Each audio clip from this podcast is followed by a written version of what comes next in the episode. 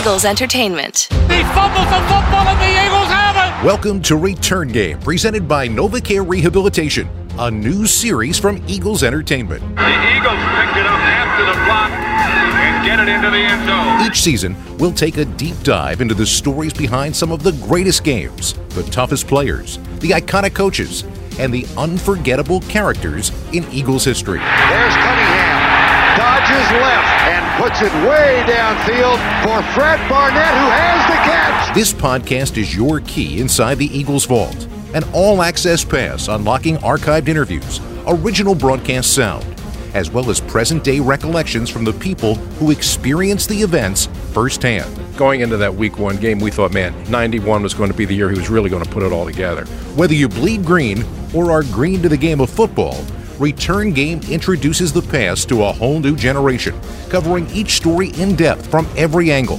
and setting the record straight on the questions from that era. The Eagles are headed for the Super Bowl and Super Bowl 52. You may think you know these stories, but think again.